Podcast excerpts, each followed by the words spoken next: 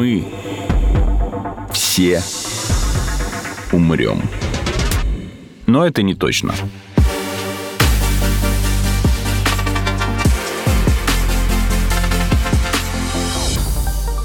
Здравствуйте, это подкаст «Мы все умрем, но это не точно», где мы с научной точки зрения изучаем, что готовит Земле и людям обозримое будущее. Меня зовут Артем, со мной нет моего друга и соведущего Игоря Кривицкого.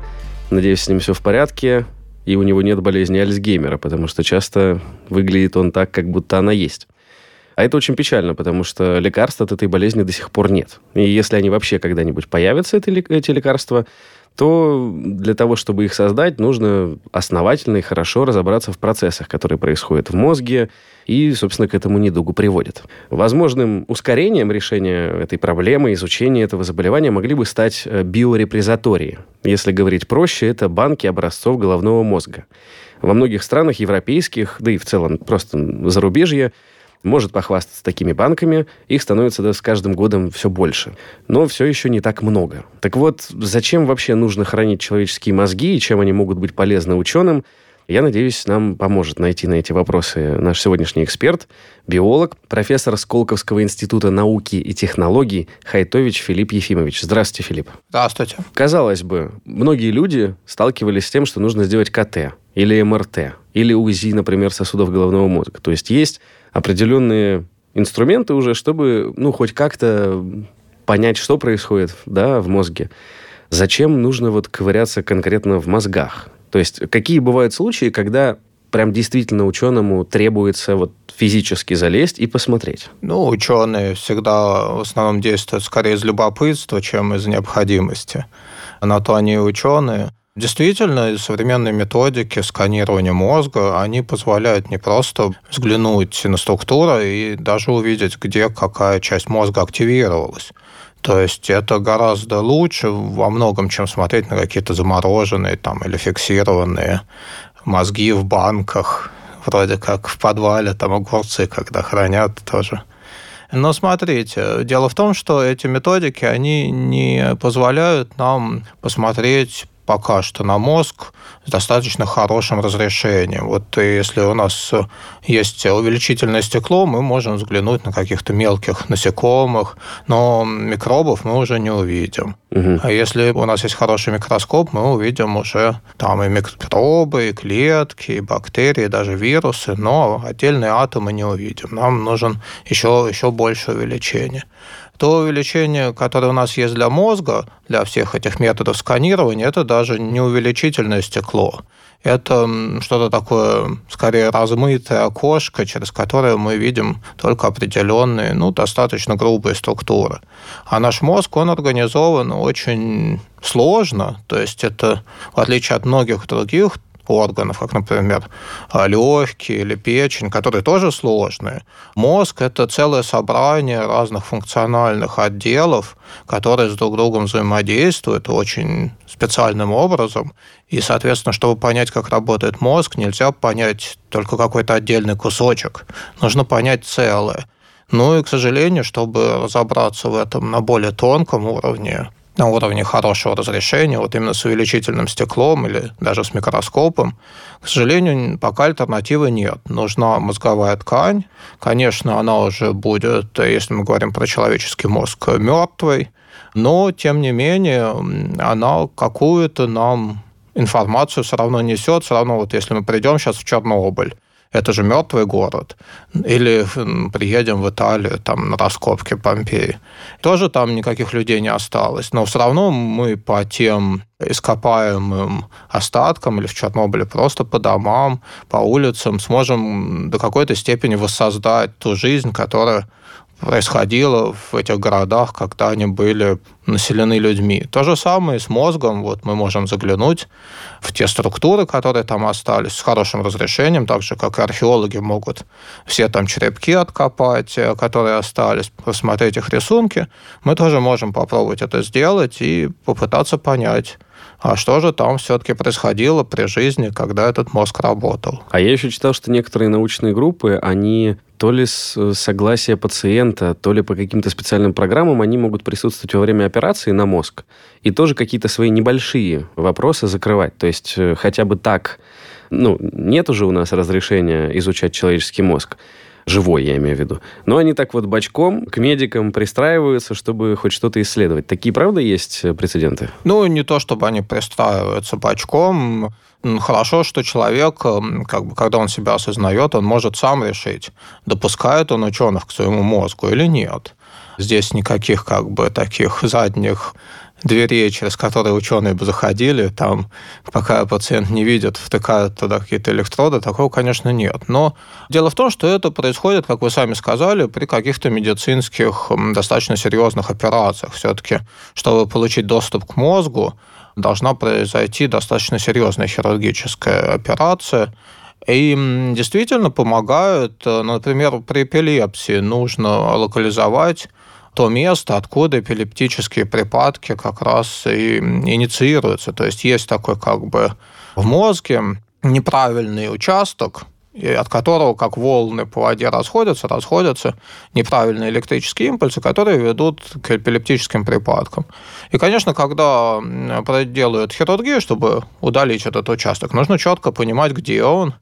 Иначе, ну что, вырезать там пол мозга, это нежелательно.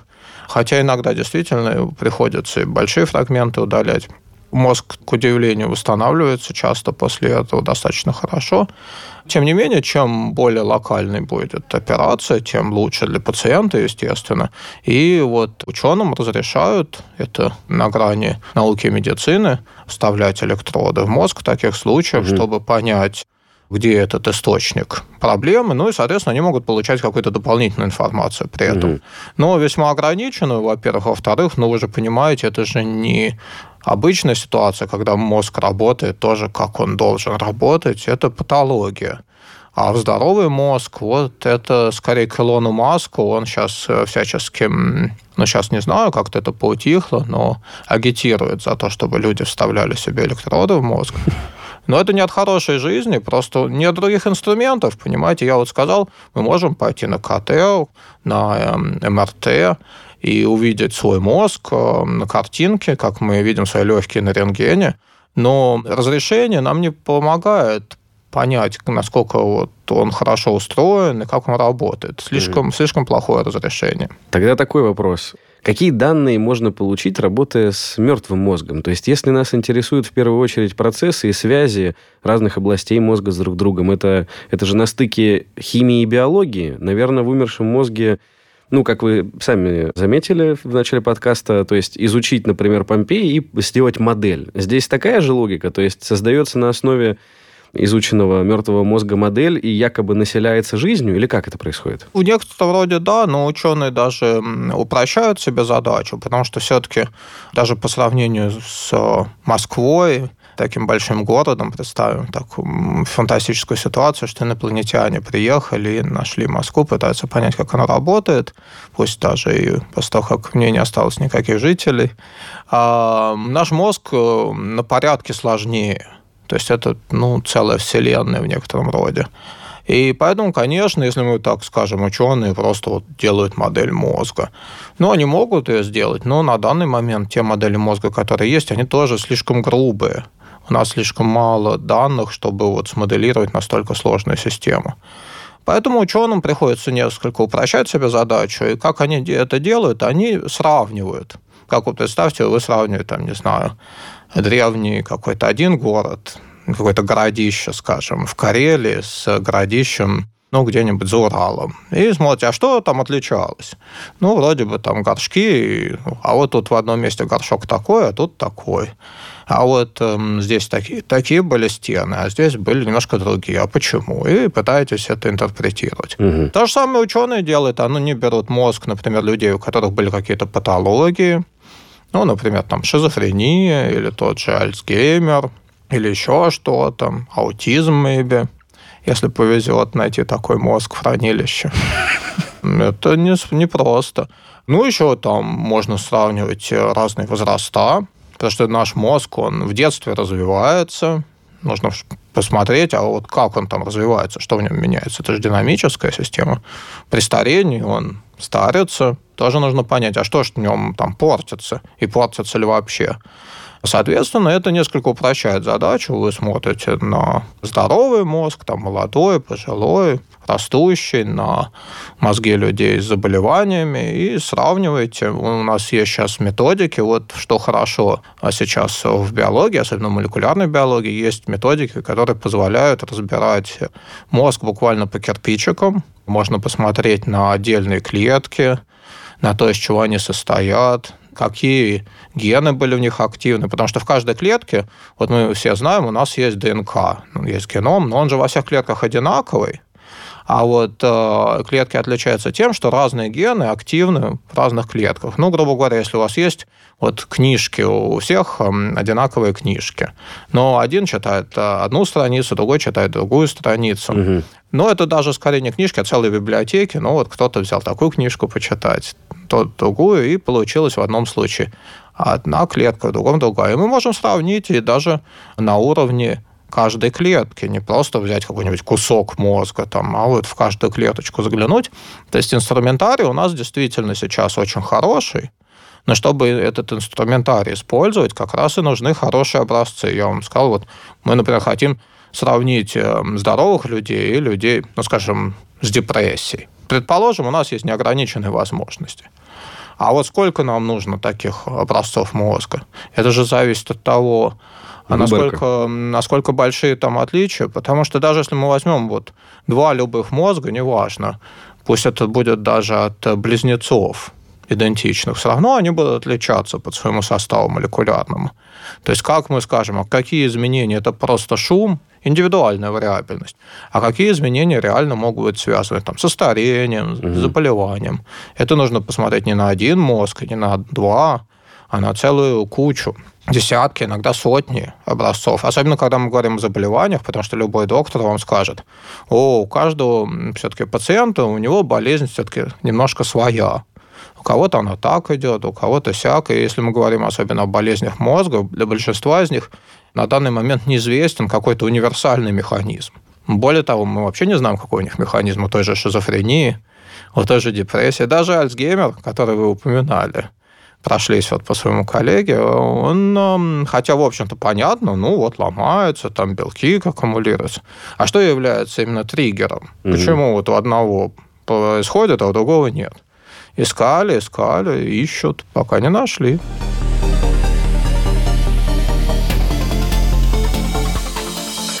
Обычно же просто говорят, что это болезнь э, людей уже там пенсионного возраста, то есть связывают именно с возрастом, но при этом есть э, старики, которые в ясном уме пребывают прям до конца жизни, а кого-то там это настигает, может быть, на границе даже 50 лет. Ну, в некотором роде то, что вы сказали, в этом есть несколько заблуждений. Я говорю именно о том, что вот как бы в целом известно в массовом сознании. Нет, нет, это нормально. Смотрите, во-первых, часто путают просто проблемы, связанные со старением, именно Альцгеймер, потому что мало кто знает, к сожалению, что на самом деле среди всех вот когнитивных проблем, которые происходит при старении, Альцгеймер занимает не 100% и даже не половину, а где-то, ну, там, может быть, четверть. А очень много проблем связаны с э, совершенно банальными вещами, когда кровеносные сосуды нашего мозга, они уже работают не так хорошо, как э, ну, в молодости, скажем так. Угу. И, соответственно, наши клетки мозга просто не получают достаточно кислорода, достаточно питания. Если это происходит э, регулярно. не просто регулярно, а долго, и становится все хуже и хуже, например, там закупориваются капилляры холестерином, или от высокого давления крошечные сосудики, капиллярчики лопаются, то просто часть клеток нашего мозга не получают того питания, которое им нужно, того кислорода, не могут дышать, не могут питаться и гибнут. И это по меньшей мере такая же проблема, как Альцгеймер, если не больше. То есть, если мы будем следить за своим здоровьем сосудистым, то уже какую-то часть проблем при старении мы сможем избежать. Это mm-hmm. нужно знать. А вторая проблема, что действительно Альцгеймер проявляется при большом уже значительном возрасте, но начинается он рано. Есть даже мнение ученых, что начинается он в 20-летнем, 30-летнем возрасте, ну, то 30-летнем точно. То есть кто-то из ваших знакомых действительно, хотя им там по 20-30 лет, у них может уже начинаться Альцгеймер. Просто он не проявляется. В том-то и проблема, что наш мозг имеет достаточно большой запас прочности. И вот та симптоматика, которую мы видим и при Альцгеймере, и при других проблемах, они уже начинают проявляться, когда мозг разрушен достаточно значительно. То есть, вот, например, та же фронтальная кора при Альцгеймере, она разрушена уже чуть ли не на 50%, когда мы начинаем детектировать очевидные симптомы. Угу. Понимаете? Поэтому ты начинает это проявляться только у пожилых или совсем пожилых людей, что, ну, когда там еще осталось 90% нейронов, человек ничего не замечает, и окружающие тоже ничего не замечают. А как это вообще тогда выявляет? Вот вы сказали, находят и у людей 20-30 лет. То есть есть какие-то способы на ранних стадиях выявить, да? Ну вот, к сожалению, мы опять возвращаемся к проблеме того, что нужно исследовать мозг более детально. И здесь чисто случайным образом, когда ученые исследуют, например, людей, родственников, когда в семьях есть все-таки история есть случаи, когда действительно много членов семьи, у них к старости развивается Альцгеймер, можно посмотреть на более молодых, Здесь, конечно, уже мозг не достают из людей, это все живые люди, но есть методики, позитронная эмиссионная томография, например, которые позволяют достаточно хорошо измерять активность мозга, объем мозга, те же кровотоки, потребление глюкозы.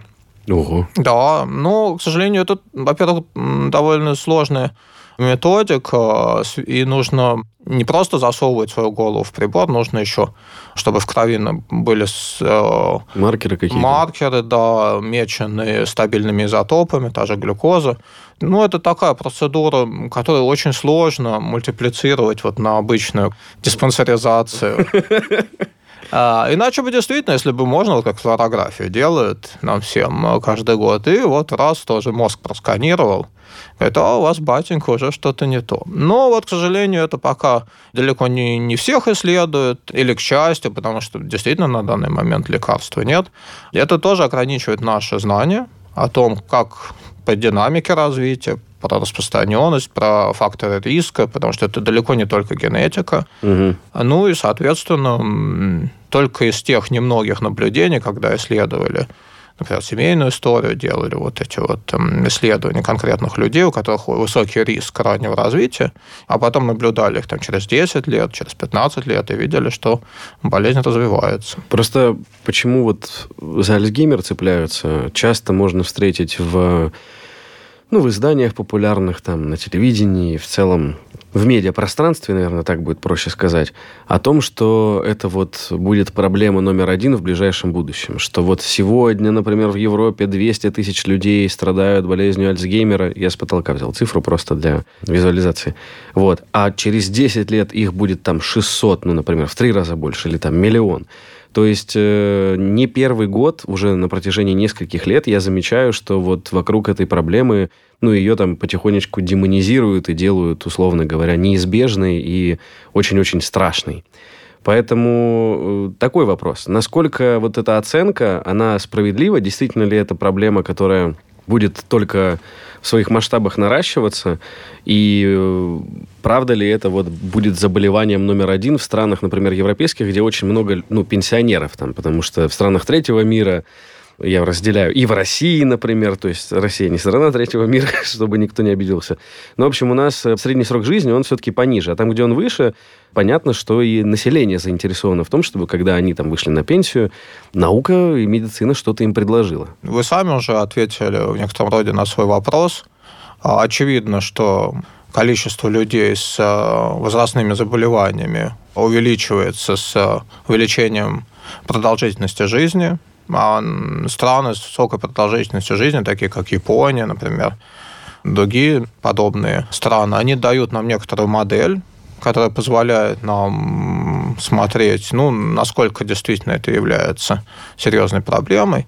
Ну, опять-таки, под Альцгеймер, под названием Альцгеймер у нас попадают э, все возрастные деменции. Угу. То есть здесь Альцгеймер является только частью, примерно одной третью, даже меньше всех возрастных деменций. Но да, действительно, с какого-то возраста, ну, практически половина пожилых людей, начиная там где-то с 80 лет, примерно половина пожилых людей будет э, страдать от когнитивного снижения, но опять-таки другая половина не будет. То есть, если мы с вами доживем до 90 лет, 50 один из нас э, будет страдать. Будет страдать, а другой, возможно, нет. Ну, а может быть, и обоих нас обойдет. То есть, вот этой страшной картины, которую рисуют, что там, если сегодня из 10, например, там, два человека болеет, то через 10 лет их будет 5, это не совсем так. То есть, вот количество, процентное соотношение тех, э, у кого есть Альцгеймер, у кого нет, оно не растет. Ну, оно растет с возрастом, и действительно как бы если мы говорим про нас с вами, то для нас через 10 лет риск увеличится. Ага. А, соответственно, еще через 10 лет, когда нам будет, эм, соответственно, 80 лет, у нас будет действительно риск ну, 50%.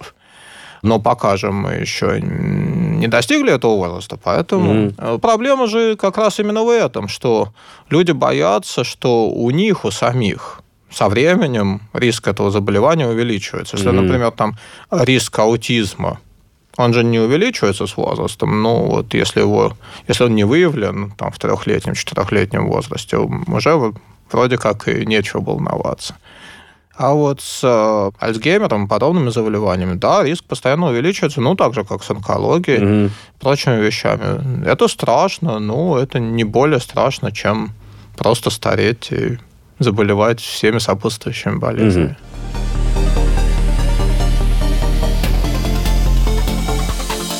Мы все умрем.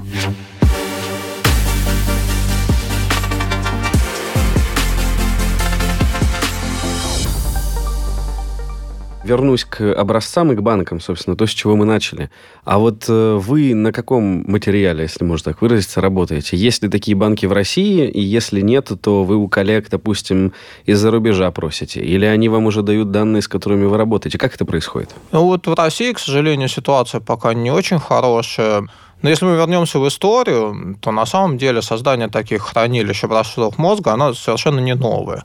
То есть э, мы все знаем, что в начале 20 века создавались действительно такие хранилища, и знаменитые примеры мозгов каких-нибудь знаменитых людей. Ленина там. Ленин, Маяковский, там, угу. не знаю, наверное, Зигмунд Фройд. Я уже даже не знаю, кого там только не исследовали, но действительно была такая большая традиция, и очень многие открытия, которые были сделаны в то время, они были сделаны именно на этих образцах мозга, потому что даже повреждение мозга, которое сейчас мы можем с помощью там, томографии определить, и понять, а вот человек, например, перестал слышать или перестал видеть после повреждения мозга, что mm-hmm. у него сломалось в мозге. Раньше же нельзя было просканировать и сказать, а что там у него, где там инсульт, например, произошел.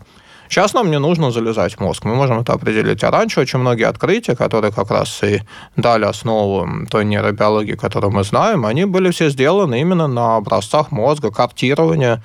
Первые, в некотором роде, гистологические карты мозга, угу. которые показали, что вот у нас мозг неоднородный, а состоит из разных отделов, они все были сделаны именно на постмортальных образцах. Со временем, конечно, эта традиция немножко уходила в прошлое, но до сих пор в Европе и в Америке мы имеем вот эти традиционно собираемые банки, хранилища образцов а, мозга, но проблема в том, что наш мозг достаточно большой. Вот представьте, мы вам говорим, о, нам для исследования нужно 2000 образцов. Ну, это абсолютно реальные цифры. Если мы, например, посмотрим на... Даже в России? Нет. А, в целом? А это реальные цифры для того, чтобы нам в идеальном мире было бы нужно. Потому ага. что если мы смотрим, например, на какие-нибудь исследования образцов, которые легко добыть, ну, скажем, кровь, Угу. Вы увидите, что сейчас есть исследования, в которых там не тысячи, не две тысячи человек, а до полумиллиона человек то есть вот такие цифры. Угу. И технологии, в принципе, позволяют. Опять-таки, ну, понимаете, наш мозг же, он неоднородный. Если мы хотим посмотреть на все клетки, а сколько в мозге клеток? Порядка 200 миллиардов. Представляете, вот один такой мозг разобрать на клеточке, это уже 200 миллиардов измерений. Конечно, сейчас пока недоступно такой формат, то есть мы еще миллиардами не меряем, пока тысячами, но все равно вы можете посмотреть вот э, в этом регионе мозга, в другом. То есть вам нужно много образцов. И даже те хранилища, которые сейчас есть э, и в Америке, и в Европе, они все-таки ограничивают исследователей. Например, я говорю, мне интересно посмотреть вот на вот эту часть мозга, скажем, какую-нибудь там теменную извилину. А он говорит, а у нас нет.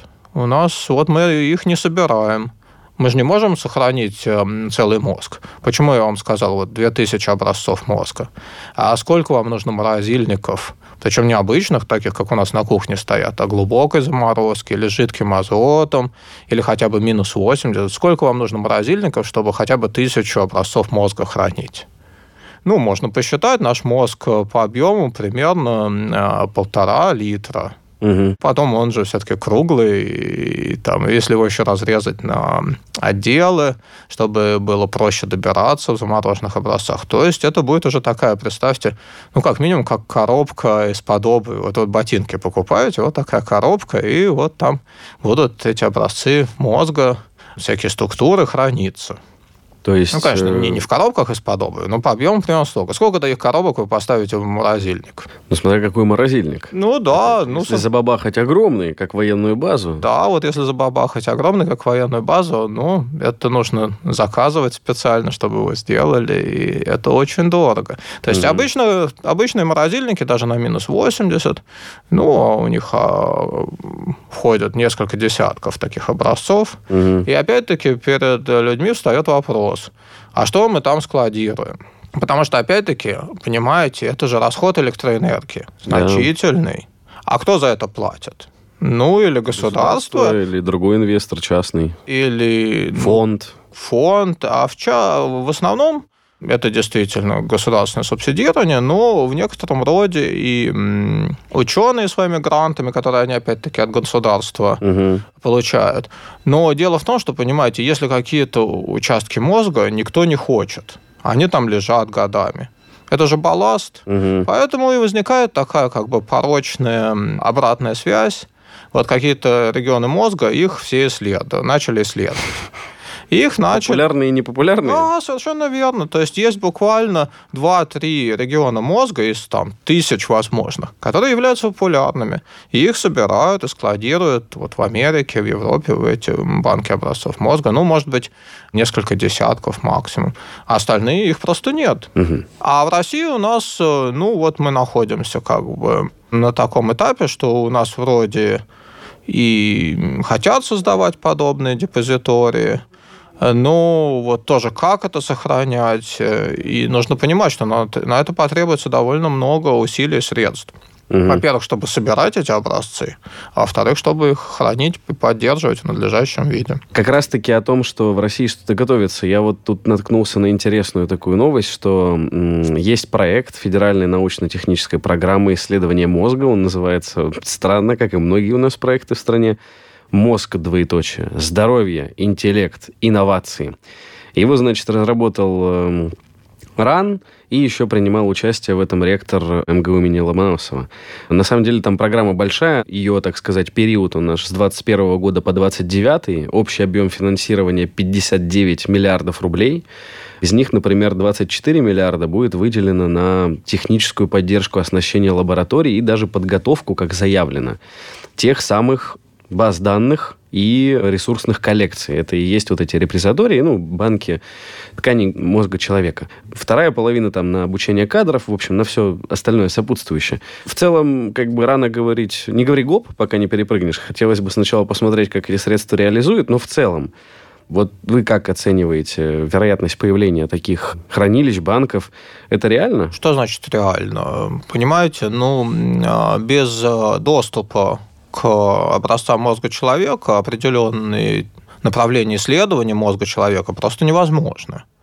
Поэтому, а, если мы хотим, чтобы они у нас появились и продолжались, то, естественно, такие именно хранилища образцов должны быть созданы, потому что это является основой. Вот я говорил, что есть эм, сейчас новые технологии. Но новые технологии появляются, особенно, ну, по крайней мере, я могу говорить о своей сфере знаний, о молекулярной биологии, эти технологии, они появляются, совершенствуются постоянно. То есть mm-hmm. каждый год какие-то новые методы появляются. Но если у вас нет образцов, было бы с чем работать, да? Да. Ну и мы видим на самом деле, что вот когда мы даже на большие международные конференции ездим, что очень много людей работают с модельными организмами с мышами, с крысами, даже с э, беспозвоночными. А этому есть два объяснения. Первое объяснение, что с ними можно проводить множество экспериментов, которые недоступны людям. И это позволяет нам гораздо лучше выявлять именно механистические основы работы нервной системы, мозга, клеток мозга. Угу. Но с другой стороны, это и доступность образцов. Потому что, ну, мыши, представьте, они есть в любом институте, где-то там в подвале, живут.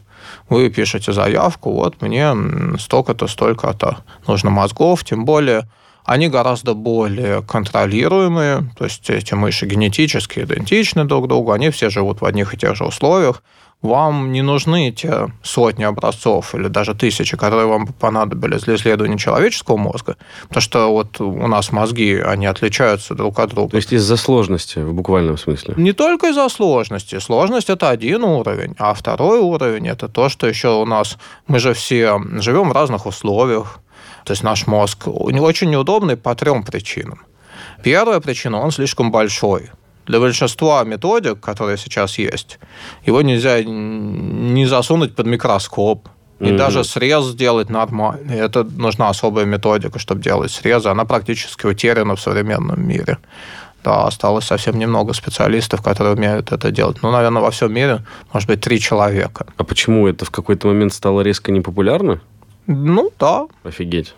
Да. А у нас не было советской школы? Мне, мне почему-то казалось, что... Была, и вот у нас, я думаю, еще есть там, может быть, один человек остался где-нибудь сидит. Который умеет шинковать мозги? Да, да. Ну вот его нужно найти, чтобы он обучил... Передал знания. Да, да, вы будете смеяться. Я вот вообще еди... не смеюсь. Единственный человек, который вот э, в многомиллиардном европейском проекте, который умеет это делать, это женщина, которая немка, но из ГДР, которая училась у нас во втором меде. И вот она умеет это делать, а вот другие не умеют. Ни немцы, ни все остальные европейцы, ну, угу. которые в этом проекте участвуют. Неожиданно. Да, в Загребе была такая школа, там хороший был институт, но все разъехались. Так что, опять-таки, я не уверен, что там кто-то остался. Ну и у нас тоже есть.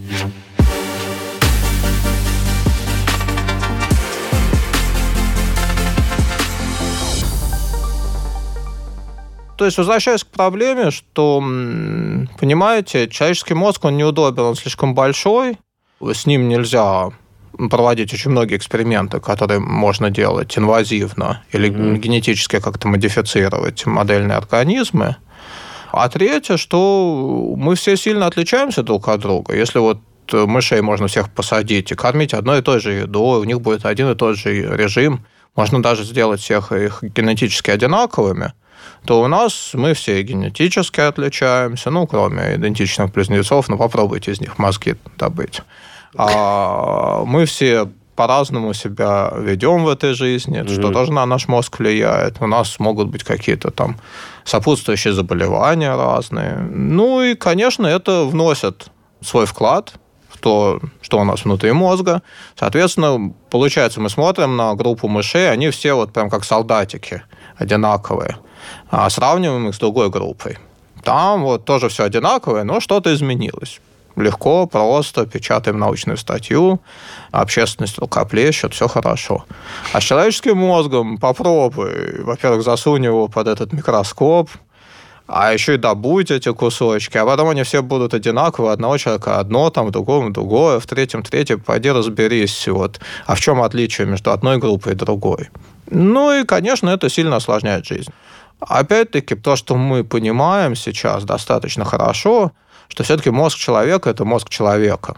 Благодаря тем инструментам, которые позволяют нам вот разбирать на кирпичике те же структуры мозга, несмотря на ограниченность тех исследований, которые нам удается проводить и по количеству образцов, и по количеству структур, которые мы можем оценивать. Мы же все-таки для этих образцов и структур можем сравнивать с теми же мышами, угу. даже с обезьянами. И мы видим, что мозг человека, он ни в коем случае не просто большой мышиный мозг.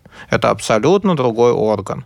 И, конечно, базовые вещи, которые изучают нейробиологи, как работает на базовых уровнях мозг, можно отлично изучать это и в мозге грызунов, и даже беспозвоночных. Но какие-то вещи, связанные именно с человеческими функциями мозга, даже обезьяны, они во многом не дают нам этой модели. Те же макаки, мартышки, есть много отличий и на молекулярном уровне, и на клеточном уровне. Это только кажется, что вроде вот как сделал срез мозга, посмотрел, все более-менее одинаковое. Когда начинаешь залезать туда именно вот в молекулярные основы, того, как это устроено, метаболические основы. Угу. Очень много отличий, очень много. Ну, просто из ваших слов следует, что мы практически ничего не знаем, получается. Ну, это не совсем так. так. Если глобально, если взять э, максимальное знание за 100%, то у нас не то чтобы много. Смотря по каким процессам. То есть, если мы говорим о каких-то процессах, которые как раз можно воссоздавать в э, модельных организмах, угу. они достаточно хорошо изучены. Как мы слышим, как мы видим, особенно на самых первых этапах, как вот наш глаз работает, угу. как вот первые эти сигналы с глаза попадают в мозг, что с ними происходит. Но чем глубже мы как бы удаляемся в мозг от первичных источников информации, угу. тем сложнее и запутаннее все становится. И, конечно, какие-то вещи, которые связаны там, с формированием памяти, и которые есть даже у тех же мышей, они же тоже помнят что-то, вот какой-то запах там, где еда там, а где хищник. Они прекрасно различают запахи и помнят их. А вот как это хранится в мозге? Даже вот для них мы не полностью знаем все эти механизмы. А что говорить о человеке? Конечно, какие-то базовые вещи – действительно уже достаточно хорошо изучены. Угу. Но много белых пятен. Вот вы даже сказали, я как-то задумался на секунду, а, они знают там, как пахнет хищник. Они же знают это как бы не то чтобы своим знанием. Они впервые, наверное, столкнувшись с запахом, уже понимают, что это хищник. То есть это заложенные э, знания, которые им передаются от родителей? Это очень хороший вопрос вы задаете, потому что это тоже не полностью изученная область нейробиологии. Есть баланс между поведенческими моделями, которые уже запрограммированы в мозге. Вот, например, насекомые являются очень хорошим примером использования таких моделей. Ну, потому что для большинства насекомых у них просто нет времени, чтобы обучиться. Их жизнь слишком короткая. Короткая, да? да. И раньше считалось, что, в принципе, все их поведение уже изначально детерминировано. То есть они роботы такие. А на данный момент мы понимаем, что это не совсем так те же там вот мухи дрозофилы, все-таки у них есть определенная пластичность, у них есть э, изначальные уже заложенные программы, как mm-hmm. говорить, у роботов, но это роботы сложные, они могут модифицировать эти программы на основании того опыта, который они получают за свою жизнь. Потому что все-таки, ну, мухи дрозофилы, они там пару дней там и больше. Живут. Да, mm-hmm. и они за это время какой-то опыт накапливают, это их поведение модифицирует. У нас наоборот у нас как бы баланс двинут в другую сторону, но говорить о том, что мы как бы полностью получаем свои знания уже после рождения, это тоже неверно. Какие-то вещи, ну, опять-таки эволюционно было наверное, лучше их запрограммировать сразу, mm. чтобы мы... Как дышать там хотя бы, например? Ну, естественно. Но даже не так, как реагировать на какие-то определенные вещи. Поэтому вот есть какие-то странные такие, нам кажется, фобии, как там боязнь пауков, змей, там еще что-то. И человек может там не то, чтобы его пауки покусали в детстве. Даже никогда не сталкивался, например, с ними. Да, и это нам показывает, что все-таки у нас тоже какие-то остатки вот этих вот программ тоже есть. Как разобраться, а где они, сколько их, понимаете? Это же нужно исследовать, в том числе и... Просто интересно, неужели эта информация кодируется как-то в ДНК? То есть, если этот механизм существует, можно было бы его, наверное, использовать как-то и для себя. Я сейчас не ухожу там в остров доктора Морога, лезть и менять его, а в смысле там Использовать ДНК или РНК как, как флешку где хранить обычные свои э, данные. Ну, ДНК и так хранит все ваши данные. Да-да-да, нет, я имею в виду а, с, с, э, самим насытить, так сказать, там мемы какие-то положить, доклад свой. Я в этом смысле. Ну, это совсем другая область знаний, как эм, хранить информацию. Понимаете, даже ваша ДНК, она хранит информацию о том, как вот нужно сделать ваш там мозг или моя ДНК хранит информацию о том, как сделать мой мозг. Но вы же сами сказали, что то, что мы помним, то, как мы реагируем, это складывается из опыта. Да, безусловно. Поэтому, вот говорят, можно взять ДНК и как-то воссоздать человека, его личность, его психику. Вот это сделать нельзя. Да. Это сделать нельзя, просто потому что опыт не закодирован в ДНК, а наш мозг, он сформирован именно опытом, в какой-то мере генетикой, mm-hmm. конечно. И вот вы сказали, а можно ли перекодировать поведение? Да, конечно, потому что вот для таких простых моделей, ну, для тех же мух, мы можем, у нас есть инструменты, мы можем взять и перекодировать какой-то запах, например, для них является отталкивающим. А ученые возьмут, там, переключат им гены, ага. они родятся новые мушки, и их, наоборот, этот запах будет привлекать. Вот, пожалуйста, вам перекодировали поведение. Это можно сделать, и это может очень сильно повлиять, и, например, там, не знаю, на выбор сексуального партнера. Кому они, кому нравятся муж, муж, мужские мухи или женские мухи. Да, вот так работает у них. Как это работает у человека? У человека, конечно, все сложнее. Но вот сказать, что мы во всем разобрались, естественно, нет, именно по тем причинам, что с человеческим мозгом гораздо сложнее работать.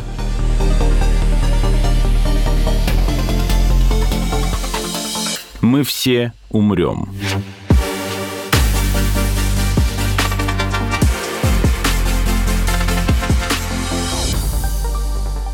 Еще если вернуться немного назад, у меня был такой вопрос, но сейчас мне кажется, что ответ на него будет нет. Но все-таки я его задам. Вот чтобы минимизировать затраты на хранение образцов, а неужели нельзя какую-то изученную область, да, срез какой-то, какого-то отдела, который вот был нам интересен, мы его посмотрели, изучили, и вместо того, чтобы убирать в холодильник, каким-то образом оцифровать и просто в следующий раз пойти и обратиться к модели. Ну, то есть понятно, что мы весь мозг не можем, да, там собрать, но раз мы что-то изучили и там до какого-то уровня декомпозировали, записали, разобрались, то, может быть, вот в эту сторону это все могло бы быть как бы цифровая библиотека мозга. Это можно делать, если вы смотрите именно на какую-то визуальную информацию или на информацию, которая получена сканированием образцов. Ну, так делают, например, коллекция черепов какие-нибудь... Эм, а, а, ну там просто модель сняли и все. Да, сняли, сейчас можно с очень высоким разрешением сделать модель пространственную, ее даже не нужно печатать на 3D-принтере, она у вас хранится просто в компьютере. В любой момент вы распечатали, даже каким-то образом, если это потеряется образец, или если вашему коллеге нужны просто данные, вам не нужно посылать ему мозг, mm-hmm. вы просто посылаете ему эту информацию через компьютер, и он может ее полностью проанализировать. Но мы же говорим о тех методиках, которые как раз ну, очень инвазивно залезают в мозг, чтобы разбирать его на составные части, на молекулы, на структуры и разбираться, вот э, из чего он состоит, как с друг другом что соединено. Это тоже очень важно, потому что какая клетка разговаривает с какой другой клеткой в мозге, как раз и определяет во многом, как она будет работать, и что она будет делать, и как вообще работает тогда весь мозг. А для этого, во-первых, нужно эти клетки разрушить, Потому что изученная часть мозга, она на самом деле теряется. Это тоже проблема. Потому что, например, вам интересен какой-то участок мозга, какие-то определенные клетки, которые есть только вот из всего мозга в одном единственном регионе, и они там сидят, ну, не знаю, их там тысяча штук. Вы их изучили, все, они разрушены. После этого нужен новый мозг угу. и новые клетки, и вот из всего этого громадного органа нужно до них добраться, выделить и опять изучать. А во-вторых, как я уже говорил, все время появляются новые методики. Например, сейчас у вас какая-то есть, вы считаете, великолепная методика, позволяет вам смотреть вот на активность генов, а через пять лет оказывается, что эта методика уже полностью себя изжила, но у вас появилась еще лучшая методика, которая позволяет смотреть теперь уже с гораздо большей точностью, и уже не на гены, а на белки, и на всяких модификаций. И вот это было бы гораздо лучше, но уже образец, образец потерян, потому mm-hmm. что вы его извели. Поэтому тут еще проблема, что нам все гораздо хуже. Вместо того, чтобы своими экспериментами вы сохраняете эту информацию для потомства, может быть, какие-то знания вы получаете, но образец при этом уже Потерян. израсходован. Да. Просто тоже вот, э, вы сказали, общаются клетки, но э, если мы смотрим на мертвый мозг, э, мы что, можем оживить эти клетки или как? То есть, ну, они же все, погибли, мозг не живой. Как нам понять, какие были связи, кто к кому обращался, вот эту сопоставить цепочку? А это совсем не сложно, потому что по аналогии с вот, нашим электрооборудованием, все наши клетки, они не по Wi-Fi общаются друг с другом, они соединены абсолютно реальными материальными, ну, можно сказать, проводами. Это, конечно, не провода в нашем понимании, это отростки клеток. То есть они должны физически, как бы, одна клетка дотягиваться до другой своими отростками, mm-hmm. щупальцами, для того, чтобы поговорить с ней. Ну, конечно, есть и что-то вроде Wi-Fi, когда, например, ну, те же гормоны выделяются клетками, они распространяются там, по всему телу, достигают определенных органов. Угу. А такие способы разговора действительно на мертвом мозге сложнее улавливать, хотя мы тоже можем смотреть градиенты этих гормонов в тканях. А когда они дотягиваются физически своими щупальцами, ну, это проще простого. Мы можем это просто визуализировать нашими методиками, исследовать. Но опять-таки, вы же понимаете, какая то сложность. Миллиарды клеток, у каждой по сотни, тысячи, иногда десятки тысяч таких отростков. Представьте. В одной? Да, в одной клетке. Представьте, это, я уже сказал, что это как целая вселенная.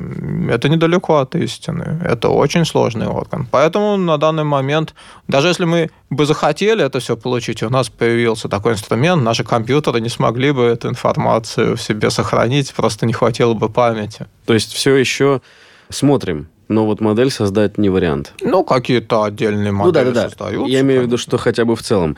Понятно, это, конечно, так вот подумать, если не очевидно. Уже все привыкли, что можно, ну, условно говоря, скан сделать и привет.